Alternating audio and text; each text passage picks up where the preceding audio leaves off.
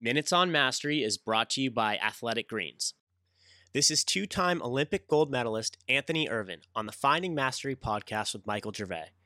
Early in Anthony's career, he struggled with an experience in which the media had a different perception of him than how he saw himself. He explains why learning how to express himself in written form was helpful in resolving this problem.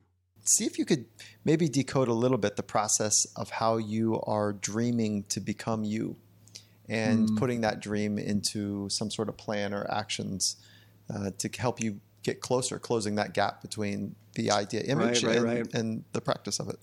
So you did ask a question earlier about so how does somebody close that gap in the cognitive dissonance? Yeah. And the short answer is well, learn to write, learn to express yourself uh, in in written form, and that prepares you to better talk about it.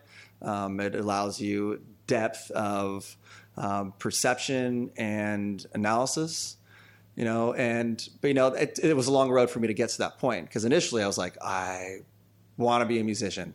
Music does something it allow it invokes a feeling that i synergize with that gets me and so i want to be able to do that. And so i got into music i learned to play an instrument you know and i was writing songs and because i didn't know what i was trying to get at it became this creative process of kind of this gyre of spinning around what you're actually getting to, but never quite getting there. You hover around it and live in that space uh, until ultimately, you know, I did go back to school and I studied English literature and acquired or began acquiring the tools to express myself in the written and spoken word. Okay. And so journaling if in the less sophisticated way, just getting your ideas out of your head, externalizing your ideas, and getting them on some sort of documentation. For sure, journaling is very valuable. I'm not, and I'm not the guy. I'm not, I'm not telling anybody because I certainly am not going to do it. To like go and journal every day, but mm-hmm. when it hits me, I just do it. You know, and I'll do. I'll I'll keep a journal for two weeks at a time, and then I'll drop off for months, and then I'll do it again. Um, but just the exercise of going through yourself uh, and presenting it before you.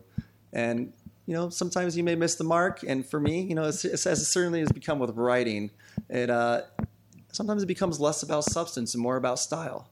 For the full Finding Mastery podcast, head over to findingmastery.net or check us out on iTunes. And for a special offer from Athletic Greens, head to athleticgreens.com slash findingmastery.